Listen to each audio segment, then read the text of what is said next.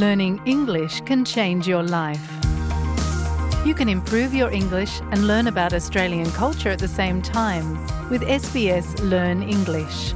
Listen wherever you get your podcasts. May peraan! May peraan! Welcome to My Peraan kung saan tayo gagabayan ng mga eksperto sa pagsagot ng inyong mga tanong na may kinalaman sa pera, mapautang, ipon, insurance, tax, racket o diskarte sa negosyo. Ang My Peraan question ay galing kay Gwen, hindi niya tunay na pangalan.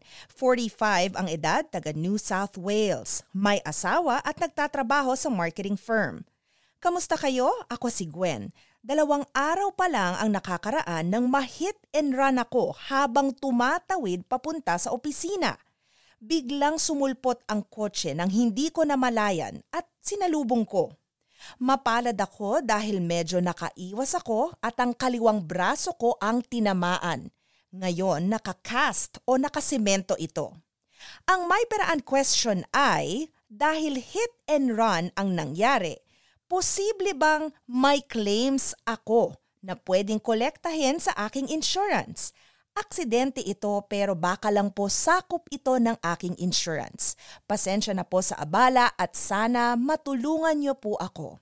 At para magsilbing gabay, makakausap natin si Richard Labrador, isang insurance advisor. Kamusta ka, Richard? Ah, magandang araw sa iyo, Christina at Gwen at sa mga nakikinig. Ah, mabuti naman ako, Christina. Salamat. Okay. Maswerte si Gwen dahil hindi siya masyadong nasaktan sa hit and run. No? Kadalasan ba ay may lumalapit sa'yo ng mga kliyente na ganito din ang karanasan? Salamat sa katanungan mo, Gwen. Um, at ingat sa pagtawid uh, at tumawid sa tamang tawiran. Sa mga kababayan natin bagong dating dito sa Australia, ingat po tayo dahil baliktad ang daan dito sa Australia sa nakasanayan natin. Right-hand drive dito at sa Pilipinas ay left-hand drive. May nahitan na rin na tinamaan ng mga tao. Pero normally, nag stop naman yung nakakabangga sa kanila. Pero eh, guidance lang, bago i-register ang kotse mo sa sa Australia, kailangan mo ng green slip or CTP, compulsory third-party insurance sa New South Wales. Pero ito ay naiba sa iba't ibang states, mm-hmm. sa capital and territory. Yung iba, kasama na sa insurance yung registration sa kotse. Yung iba, kailangan bilhin na separate. Kagaya nga sa New South Wales, kailangan ng CTP. Um, kaya i-check nyo muna kung ano yung nag-apply sa inyo sa lugar nyo Definition ng CTP, all drivers registering their vehicles in New South Wales are required by law to have a New South Wales compulsory third-party insurance. Generally covers the liability of anyone who drives your vehicle for injury caused to the passengers and other road users in an at-fault motor accident. Mm-hmm. So, hindi rin covered ng insurance ang criminal act kung unlicensed ka or suspended unlicensed ng nagmamaneho or drink driving. Mm-hmm. So, yun ang importante doon. Kung ikaw ay nabangga ng sasakyan or na hit and run or na-injured sa aksidente sa kotse, laging unahin natin ang safety natin. Tumawag po tayo ng triple zero kung kailangan ng ambulansya para sa pangunang lunas at kung kailangan din tayong dalhin sa ospital. Kailangan din natin i-report sa police ang nangyari dahil ang hit and run ay isang criminal act. Kumuha rin din tayo ng photos at maghanap ng witness at take notes kung saan nangyari or baka kasi nakuhaan din ng CCTV yung pangyayari or kung sino man nakabangga sa atin. Mm-hmm. Okay, so ito yung magandang sinabi ninyo no na kailangan talaga ay merong documentation. So maganda talaga na mag-take ng photos ng larawan mm-hmm. para talagang uh, ma-prove ninyo na nangyari, you know? At gusto nyong oh. para meron kayong claims kahit papaano. Okay. So ngayon, oh. ano-ano ang pwedeng habulin, no? Lalo na sa injury or pagkasugat. Sagot ng insurance ang medical bills or rehabilitation or future economic loss o uh, financial loss. Sa New South Wales, ito ay covered ng Green Slip or CDP. Um, kagaya na sinabi ko kanina. Pero importante rin na makuha natin yung rehistro ng kotse na kabangga sa atin uh, para pag na-report nga sa police.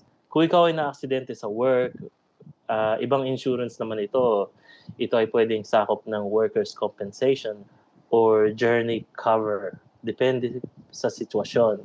So, dati, covered ng workers' compensation and journey cover. So, ito yung journey mo from bahay to opos- opisina. Mm-hmm. Um, pero ngayon, separate na cover na siya ngayon. Yung employer mo kumukuha ng journey cover.